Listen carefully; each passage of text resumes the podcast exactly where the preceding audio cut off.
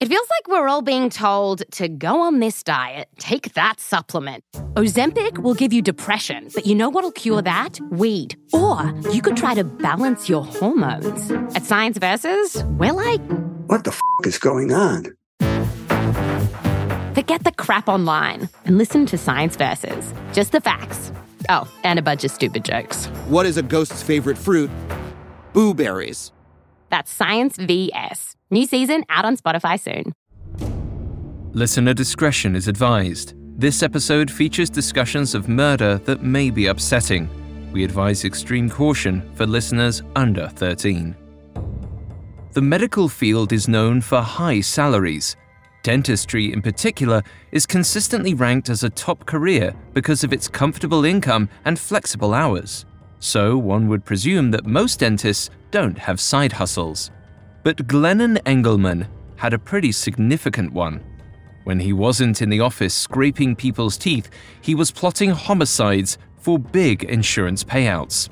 Unfortunately for his victims, tooth repair, while lucrative, simply wasn't exciting enough for Engleman. And once he started killing, he couldn't surrender the rush of getting away with it. This is Medical Murders, a Spotify original from Parcast. For decades, thousands of medical students have taken the Hippocratic Oath. It boils down to do no harm. But a closer look reveals a phrase much more interesting I must not play at God. However, some doctors break that oath, choosing to play God with their patients, deciding who lives and who dies. Each week on Medical Murders, we'll investigate those who decided to kill. We'll explore the specifics of how they operate, not just on their patients, but within their own minds, examining the psychology and neurology behind heartless medical killers. I'm Alastair Murden, and I'm joined by Dr. David Kipper, MD. Hello, everyone. I'm Dr. Kipper, I'm looking forward to assisting Alastair by providing some medical insight into our final episode of our deranged dentist, Dr. Glennon Engleman. You can find episodes of Medical Murders and all other podcast shows for free on Spotify or wherever you listen to podcasts. This is our second episode on Glennon Engleman, a Missouri dentist who amassed a body count of seven over a nearly 30 year killing spree. Last week, we examined how lucrative life insurance payouts drew Engleman to a life of crime in the late 1950s and 60s. We also tracked the pattern of his schemes, encouraging a woman to get hitched, then offering to kill the unlucky groom for a profitable outcome. Today, we'll explore Engleman's greediest plot, which eventually led to his downfall. All this and more coming up. Stay with us. By 1976, St. Louis dentist Glennon Engleman's life was defined by mistresses, money, and murder. The 49 year old doctor had killed three people with the assistance of three different women. He'd also gone through multiple wives and mistresses, but none had hung around for good. And that wasn't for lack of trying. Engleman seemingly charmed his lovers into subservience, but his erratic outbursts and controlling behaviors turned every romance volatile. And his wives had great reason to suspect that Engleman was a career criminal. His successful homicides weren't something he felt a need to hide. Put simply, he wasn't exactly holy matrimony material. After he killed his third victim, Engleman heavily insinuated what he'd done to his accomplice's brother. It seemed his self worth was rooted in pride. His life was exciting. By killing people for their life insurance payouts, perhaps Engleman could prove he was more than a simple, boring dentist. He likely believed he was a cunning and ruthless man and wanted everyone in his life to see him this way. Unfortunately, while he might have been a charismatic villain, Engleman wasn't necessarily a good dentist or businessman. His dental practice was constantly in debt to its vendors. He also hadn't paid his taxes in years, so the Internal Revenue Service began hounding him in the mid 70s. Under mounting financial pressure, Engleman turned to a familiar plan. He convinced his mistress at the time, Barbara, to marry a stable middle class working man and then buy plenty of life insurance on her new husband. The scheme had worked three times before, and he expected it would work again. Of course, Engleman hadn't yet realized that this next plan would cost more lives than any of his others. He was only out for one victim as the plot materialized in his mind. Still, this time, he decided to seek help with the homicide itself. And he turned to a jack of all trades, fittingly named Robert Handy, known by those close to him as Bob. Throughout the spring of 1976, Handy did odd jobs for Engleman around his dental office. They often went out to lunch together, and Engleman boasted about the people he killed. Somehow, Handy wasn't turned off. Instead, he seemed intrigued. So when Engleman asked him to help kill Barbara's husband for a cut of the life insurance payout, Handy didn't think twice. But the initial plan to kill Barbara's well insured beau would soon grow more complex. The man was an oil refinery worker named Ron Gusewelle, and while his work and personal life insurance policies made him worth a significant sum, there was far more wealth attached to his name. In May 1976, not long after her marriage to Ron, Barbara told Engleman Ron's parents are pretty wealthy people. Barbara wasn't kidding. Ron's parents, Venita and Arthur Gusewelle, found great success running a small town farm. Years of hard labor had earned them a life savings worth over half a million dollars in 1977. When Barbara revealed this to Engleman, he saw an opportunity. If Ron's parents died, Ron would receive an inheritance. Then, when Ron died, Barbara would inherit that money and Ron's life insurance. The plan couldn't have been clearer to Glennon Engleman. And to his delight, his two henchmen, Barbara and Bob, were on board. So, on November 3rd, 1977, Engleman donned his suit and a pair of gloves, then tucked a 22 caliber pistol and silencer into his pocket. He got into Handy's car, and the two headed north to the Gusewelle farm in rural Illinois. Engleman didn't anticipate a small town farmer would have trepidation about letting a stranger inside his home, especially one who looked as normal as Engleman did.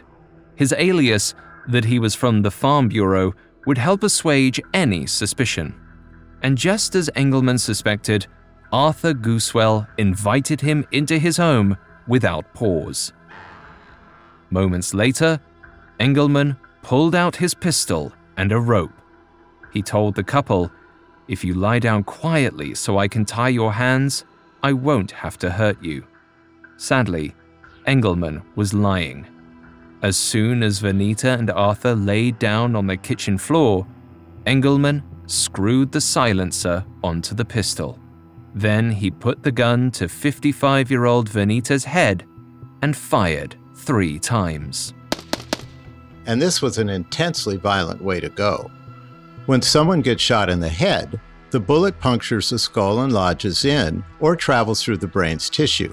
The bullet also often carries pieces of bone from the initial entry wound, which leads to even more tissue damage. The main cause of death from a gunshot to the head is usually blood loss, which occurs when the bullet hits and destroys crucial blood vessels. Each shot increases the already strong likelihood of death and causes more irreversible destruction. Inside the brain, there are structures that control our respiration, blood circulation, and everything else that keeps the body functioning. If these structures become severely physically compromised or completely lose their blood supply, we can't survive. Because Vernita experienced such massive brain trauma, she died instantly. After Venita, Engleman moved to her 71 year old husband, Arthur. In his excitement, Engleman only shot Arthur once before turning his attention to staging the crime scene.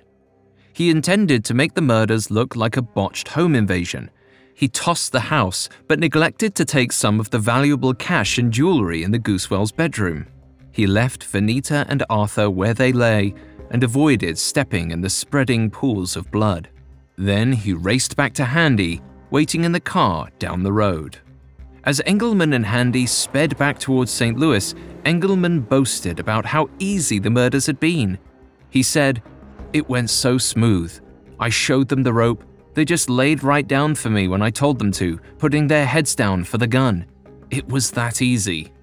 Engleman might have been less happy if he'd known what was happening back at the Gusewelle residence. Arthur was still moving, and he was heading for the phone to call 911. It's unlikely that someone who sustains a gunshot wound to the head will live very long, but it can happen. If a bullet doesn't damage or destroy any areas that control respiration or heart function, the victim can actually stay alive for a while. However, if there's no intervention, the swelling and blood clots caused by bleeding can eventually obstruct blood flow and put pressure on tissue and important components of the brain, causing death. Based on the fact that Arthur could still move and speak, I'd guess that Engleman shot him in the back of the head, with the bullet traveling upwards at a 45 degree angle and sparing the frontal lobe. I say his frontal lobe was likely spared because this part of the brain is responsible for motor function, language, and cognitive ability. This would explain his ability to move towards the phone and his intention to call the police. Arthur managed to dial 911 and an ambulance was dispatched. Due to his head wound and the copious amounts of blood running down his face, Arthur couldn't see anything. Still, he managed to drag himself up into a chair where he sat and waited. He drifted in and out of consciousness, and when the paramedics arrived, he managed to mumble just a few words. One of them was the word two. In fact, Arthur repeated the words several times, right up to his final minutes. Sadly, Arthur died in the hospital that night. That day, the police broke the news about Venita and Arthur's gruesome slaying to their son Ron and his wife Barbara. In response, Barbara put on a loud, sobbing show of emotion. She kept repeating specific facts about the last time she'd seen them, more visibly affected than anyone else in the Gusewelle family. She was also quick to repeat her whereabouts on the day the Gusewelles were killed, behavior an innocent person wouldn't feel the need for. The police were mildly suspicious, but couldn't pursue it because they couldn't find any concrete evidence about the murder. They only knew that whoever had killed Vernita and Arthur Gusewelle had used the same gun on each. After months of fruitless investigation, the police finally chalked up the murder case to a botched home invasion. Ron claimed his inheritance a year later. Engleman's plan was working perfectly but it wasn't done just yet. Coming up, dentist Glennon Engleman offs a third Gusewelle. Hey Parcasters, Alastair here. If you haven't had a chance to check out the entertaining new podcast Blind Dating, now's the time to binge what you've missed before catching all new episodes every Wednesday. In this Spotify original from Parcast, we're expanding the places you can meet your match with a twist you'll never see coming. Join host Tara Michelle as she introduces one hopeful single to two strangers in a voice only call. Through a series of illuminating games and questions, the trio will get to know one another without the distraction of appearances. But once the cameras are turned on, is personality still enough for these strangers to fall for each other? Or will they say farewell? Connect with new episodes of Blind Dating every Wednesday you can find and follow Blind Dating free on Spotify or wherever you get your podcasts. Now, back to the story. By the spring of 1979, 52 year old dentist Glennon Engleman was preparing to commit another murder. This was to be his sixth, and would mark the final move of his most complex scheme yet. The mere thought put Engleman in a particularly carnal mood. At the time, he was having an affair with Barbara, the woman responsible for luring in his latest victim, her now husband, Ron. He also had an ongoing relationship with his third ex wife, Ruth.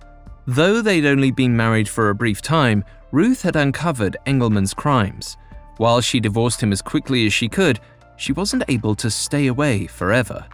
Just to be clear, Ruth is a different woman than his first wife, Ruthie, who helped Engleman kill James Bullock. And though Engleman's latest wife uncovered his cheating, he didn't care enough to stop. As far as Engleman was concerned, he was finally getting everything he wanted money, respect, and control. To assert power, Engleman frequently reminded Barbara, Ruth, and Bob Handy that he and they were homicidally intimate.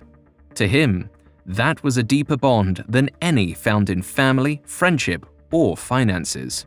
Still, Engleman's fellowship didn't end at secret keeping. He liked to buy extravagant gifts and dinners for the people in his life, which may have also served as incentives for them to stick around. But while he may have kept friends this way, frivolous gifts weren't exactly helpful for his debts. The financial strain only further expedited his murder plot. In 1979, 33 year old Ron Gusewelle, Barbara's husband, had finally received his share of his parents' estate. Nearly 18 months had passed since Glennon Engleman had murdered the elder Gusewelles, but no members of law enforcement suspected his involvement. Still, Engleman decided to recruit his friend Handy to help him with his next kill. Last time, Handy had just been the getaway driver. Now, Engleman was asking a whole lot more. The plan was to unfold on March 31st, 1979. That evening, Engleman and Handy parked in a lot near the Gusewelles farm, where Barbara picked them up and took them to the house she shared with her husband. When they arrived, Barbara let them into the garage where they talked for nearly an hour, firmly committing their alibis to memory. Finally, Barbara went back inside and the two men waited for Ron to come home from his shift at the nearby oil refinery. Engleman was excited and talkative, over explaining the plan to Handy for the tenth time. Handy nodded along, listening to Engleman's every word, until they heard the crunch of gravel outside. A few minutes before 11 p.m., a pair of headlights illuminated the garage as Ron turned his vintage Chevy Camaro into the gravel driveway. Engleman and Handy got into position. Engleman held his 38 pistol in one hand and a small sledgehammer in the other. As Ron raised the garage door to park his car inside, Handy stepped back so Engleman could take his shot. As soon as Ron's face appeared, the dentist took aim, issuing a vulgar threat. Engleman pulled the trigger, and then, half a second later, swung the hammer at Ron's head. As Ron fell with a bullet in his chest, the hammer cracked his skull. And either could have resulted in his abrupt demise. For a swift death to come from that initial gunshot to the chest, the bullet probably would have had to hit Ron's aorta or heart. If the bullet hit Ron's aorta, which we know from last week's episode is the body's largest artery running from the chest to groin, he would have died very quickly from tremendous internal bleeding. If a bullet damaged or punctured Ron's heart, death would occur almost instantly from massive internal bleeding and from organ failure due to a lack of blood circulation. The sledgehammer Engleman then used to finish the job could also have ultimately been the deadly weapon in this equation. Here, death would have been caused by a traumatic brain injury resulting from blunt force trauma, which is injury caused by a forceful, non penetrating impact between the body and a dull object. We all know how heavy a sledgehammer is, and being on the receiving end of one can't ever be pretty. The blow Ron sustained which was heavy enough to fracture his skull, probably caused severe tissue damage and bleeding in his brain. As we've learned from the first part of our story in discussing Eric Frey's death, brain hemorrhages are very dangerous and can be lethal if severe. The brain is the body's computer or command center. If his vital structures are destroyed or damaged and pressurized enough by internal bleeding respiratory and circulatory function halts, causing death. Whatever the exact cause of death was, his injuries must have been extreme, as Ron was dead in seconds. The gruesome murder left quite the mess. But Engleman and Handy were quick to clean up the scene. They picked up Ron's body and shoved it in the back of his own Camaro. The body was bleeding so heavily that Engleman told Barbara to get some towels. She ran inside and grabbed a stack of clean, fluffy bath towels. Engleman stuffed several around Ron's broken skull. Barbara used the rest to wipe down the pool of blood that adorned the garage floor. Then, Engleman got behind the wheel of the Camaro. After dropping Handy off at his car, Engleman led the way into St. Louis, where they would dump their victim. Engleman parked the Camaro with Ron's corpse in a parking lot near a liquor store. The neighborhood was a notorious red light district with few streetlights and even fewer police. Engleman knew that this would delay the eventual discovery of Ron's body while also throwing off the investigation. Engleman got into Handy's car and they drove away. Under the cover of night, Engleman smiled to himself. His plan was complete.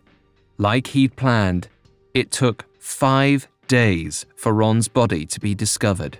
When police jimmied the lock on the Camaro and opened the door, the smell of rotting flesh was horrendous.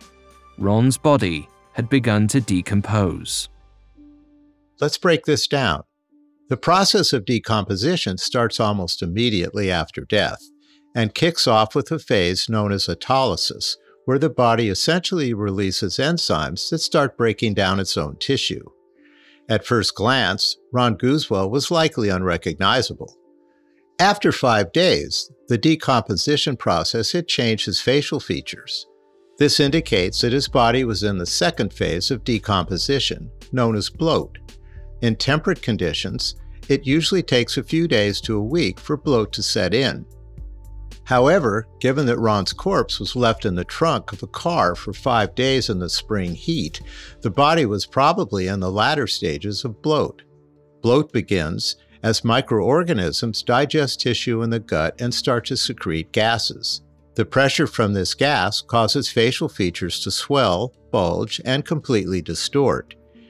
Chemical compounds are also released during bloat that cause skin discoloration and the breakdown of more cells and tissue.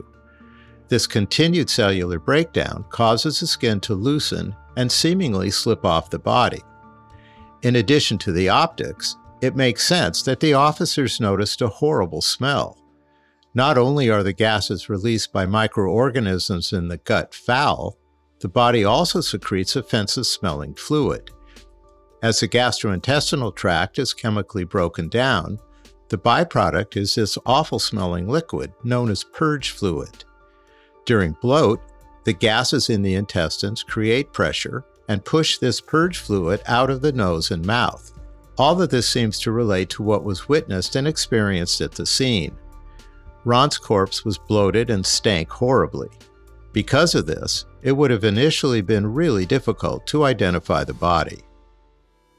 But police detectives soon turned to different hints of identification the clothes and the Camaro. They were able to determine that the victim had been Ron Gusewelle, whose parents had strangely been murdered less than two years prior but the police didn't suspect the murders had been connected. Instead, they looked at the cigarettes, coins, and condoms they'd found on him and came to another conclusion. They believed Ron had traveled to East St. Louis likely to hire a sex worker. Unfortunately, he'd crossed the wrong person or been mugged and ended up dead. However, one piece of evidence didn't seem to fit that narrative a crime lab technician noted that the towels used to absorb his blood were pretty high end. Most people living in that part of town wouldn't have had them. But the peculiar detail wasn't enough to prompt deeper investigation.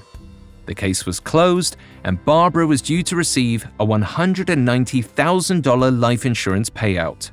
In addition, she would inherit Ron's estate, which included his own recent inheritance from his parents. All told, Barbara could potentially net over $500,000, nearly $1.8 million in modern currency. It was by far the biggest payout Engleman's murder schemes had ever made. Little did Engleman know, he would never see any of the cash. Just like in the Peter Halm murder, the insurance company was hesitant to pay out such a significant claim without more scrutiny. So Barbara gave Engleman $4,000 of her own money while they waited. It was enough to settle his tax bill, but not nearly enough to erase the debt from his dental practice nor pay off Bob Handy. Handy was irritated, but he kept his mouth shut. He'd learned long ago that he didn't want to end up on Engleman's bad side. And it was a good call, because despite the coming influx of cash, Engleman wasn't feeling very charitable. He'd been slammed with yet another financial burden. The owner of the dental facility that processed his x rays, dental impressions, and dentures decided to take Engleman to court. Put plainly, 59 year old Sophie Barrera wasn't convinced Engleman would ever pay her the nearly $15,000 he owed on his own. She hoped legal proceedings would ensure that justice was served. Unfortunately, the lawsuit only stoked the fires of Engleman's rage. He felt that Sophie was a shrew who would serve him best if she were dead. So, Engleman turned to his functional knowledge of explosives to rid himself of the debt and Sophie. A few minutes before 5 p.m. on January 14, 1980, Sophie Barrera left her dental laboratory for the night. Her red Ford Pinto was parked in the lot behind the building, out of sight from the street. As Sophie climbed in her car, she didn't notice the small device tucked under her front tire. It was a trigger plate connected to a wire which ran all the way to a bundle of dynamite under the driver's seat. As Sophie put the car in gear and rolled over the plate, the bomb exploded. Glennon Engleman had killed his seventh victim. Up next, Sophie's murder lands an investigator hot on Glennon Engleman's tracks. Now, back to the story. When 52 year old Glennon Engleman didn't want to pay his $15,000 debt to Sophie Barrera, he did what any murderer might he offed her. Though she wouldn't have suffered long, Sophie's violent car bomb murder told investigators her killer held a grudge. And soon they would come to learn about the lawsuit Sophie had taken out against Engleman. Sophie's adult son and several of her friends and neighbors immediately identified Engleman as a suspect. It was obvious Engleman had the most to gain from her death. So, in the days following the bombing, the St. Louis Police and the Federal Bureau of Alcohol, Tobacco, and Firearms brought Engleman in for questioning. Engleman refused to submit to a polygraph or to tests of his hands and clothes for explosive residue, but he didn't refuse to talk. In fact, Engleman wouldn't shut up for nearly three hours when agents questioned him. He railed against Sophie but denied any involvement in her death. He claimed he would have won the lawsuit and even said, I'm not sorry she's dead. She got what she deserved. His resentment for Sophie was shocking, but it wasn't a confession that he'd killed her. Engleman even had an alibi, since he was in his dental office with patients the entire day of the bombing. So, the investigators had to let him go. But one of the lead detectives for the Bureau of Alcohol, Tobacco, and Firearms William McGarvey, refused to accept that Engleman wasn't involved. While Engleman's alibi proved that he hadn't planted the bomb, it was still quite possible that he'd planned it. Now, McGarvey didn't suspect he'd get an admission from Engleman, but he imagined the people in Engleman's circle might reveal quite a bit about him.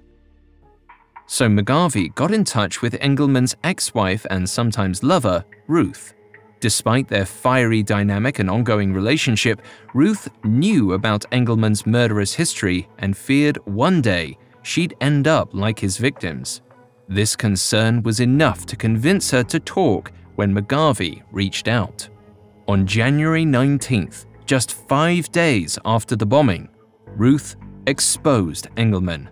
And she didn't just leave it at Sophie Barrera. She told McGarvey about each person Engleman was responsible for killing, at least the ones she knew about. Her detailed statement about Engleman's deadly career turned out to be 56 pages long. But McGarvey couldn't end his search at Ruth's statement. He needed to prove her claims with some hard evidence. So Ruth agreed to wear a wire. Over the next several weeks, any time Engleman came over to Ruth's house, McGarvey and his team were listening in a surveillance van up the street.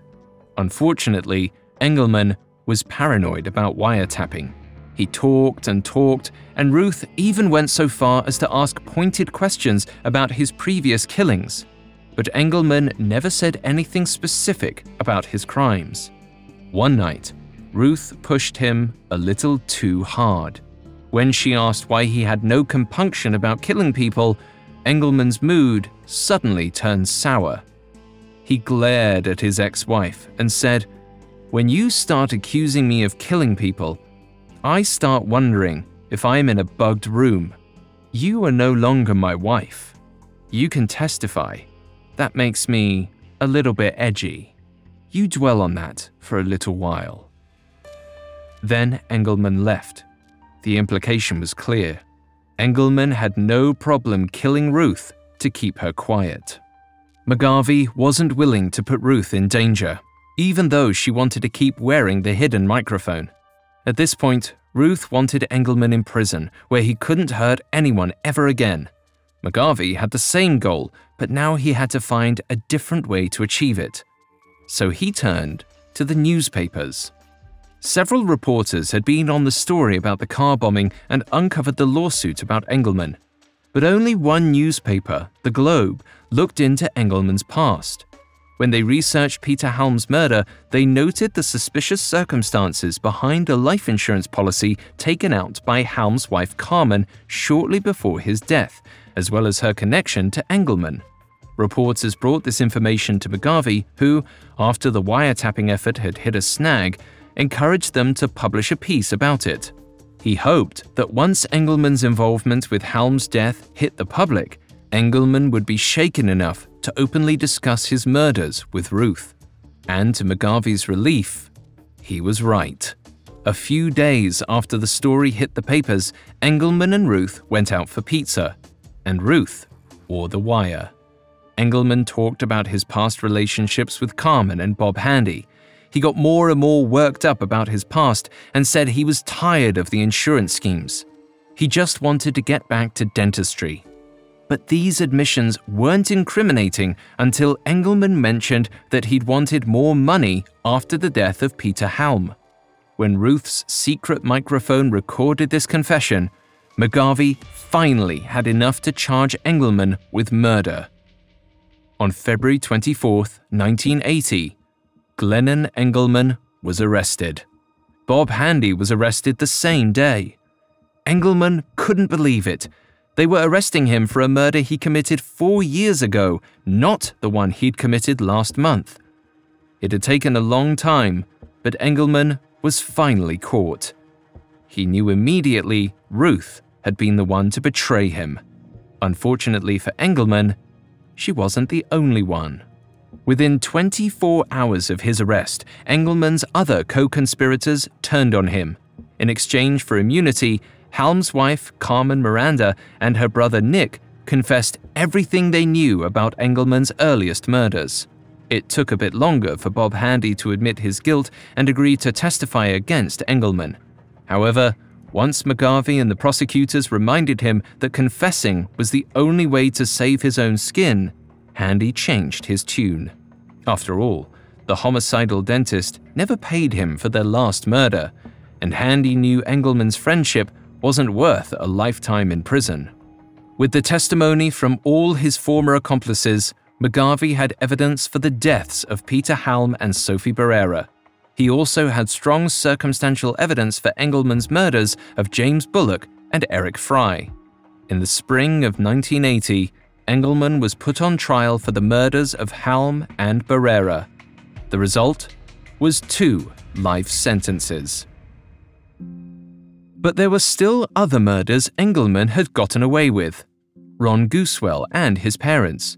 His former mistress Barbara was still free and living off of her insurance payout. It took a few more years before McGarvey finally got Bob Handy to tell the story from his prison cell. And by then, any hard evidence was almost impossible to uncover. Almost. On July 31, 1984, McGarvey returned to the scene of Ron Gusewelle's murder. The house no longer belonged to Barbara. She'd sold it not long after her husband had been killed in the garage. McGarvey brought in the same forensic laboratory technicians who had worked on the Ron Gusewelle case five years before. One of them was the same tech who noticed the fluffy towels covering Ron's decomposing corpse. McGarvey needed to prove that Ron had been killed there in his own garage and not killed where his body was found. So the forensic techs went to work. Using forensic technology, they found old bloodstains pooled on the floor and splattered around the garage. Coroners and forensic pathologists use all kinds of technology to uncover medical clues at a crime scene. One example is a combination of the use of lighting and chemicals to detect hidden bloodstains.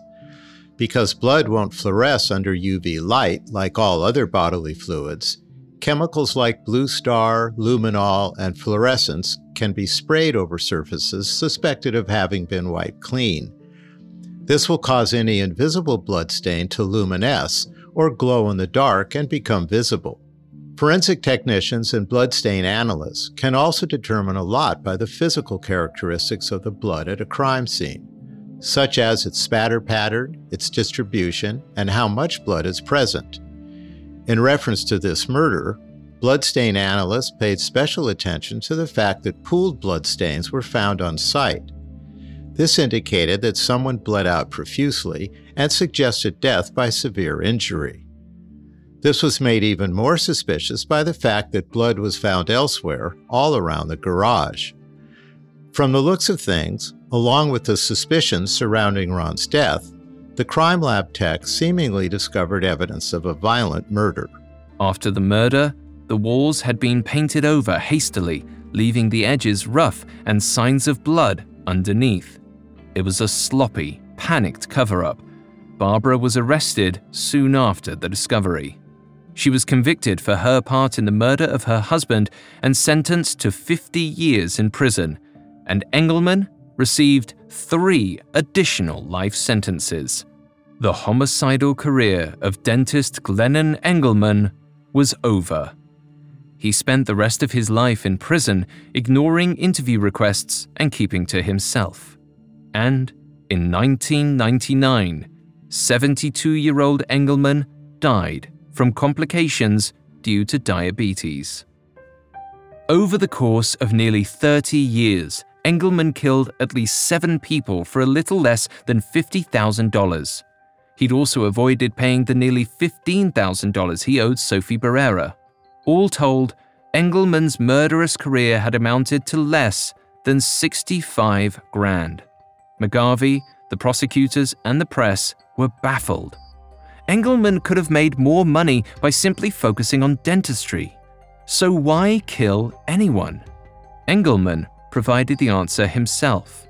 He only ever directly confessed to murder once for the deaths of the Gusewelle family.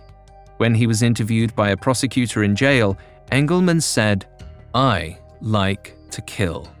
Not everyone has the strength to kill. It sets a man apart from his fellow man if he can kill. Those are chilling words. This was a guy who clearly had severe mental illness. He appeared to be a true narcissist, completely void of empathy. He craved control and excitement, no matter the cost. Maybe his career as a dentist gave him some elevated sense of social status. However, dentistry was very peripheral to his real drive and motivation in life. It's surprising to me how someone like this could even have the focus, compliance, and dedication to become a dentist, given how powerful his dark desires and impulses were. Despite Engleman's horrific story, I would say that 99% of the time, you have nothing to worry about when your dentist drills into your mouth or puts you under. Though the rest of the world saw him as a mild mannered conservative dentist, Glennon Engleman believed he was a superior model of masculinity. He believed he was smarter than anyone else he knew and committed multiple murders simply to prove he had the cunning to not get caught. But despite the fact that he'd evaded police for almost 30 years, in the end, Engleman was just a failed dentist who didn't get away with murder. Thanks for listening to Medical Murders, and thanks again to Dr. Kipper for joining me today. Thanks very much. For more information on Glennon Engleman, among the many sources we used, we found the book Appointment for Murder by Susan Crain Bakos extremely helpful to our research. You can find all episodes of Medical Murders and all other Spotify originals from Parcast for free on Spotify. We'll see you next time. Medical Murders is a Spotify original from Parcast. It is executive produced by Max Cutler, sound designed by Nick Johnson, with production assistance by Ron Shapiro, Carly Madden, Kristen Acevedo, Jonathan Cohen, Alexandra Trickfordottir, and Joshua Kern. This episode of Medical Murders was written by Andrew Messer, with writing assistance by Maggie Admire, fact checking by Bennett Logan, and research by Chelsea Wood. Medical Murders stars Dr. David Kipper and Alastair Murden. Listeners, there's no better time than right now to make a meaningful connection with the Spotify original from Parcast, Blind Dating. Every Wednesday, find out if there's more to love than just looks. Follow Blind Dating free on Spotify or wherever you get your podcasts.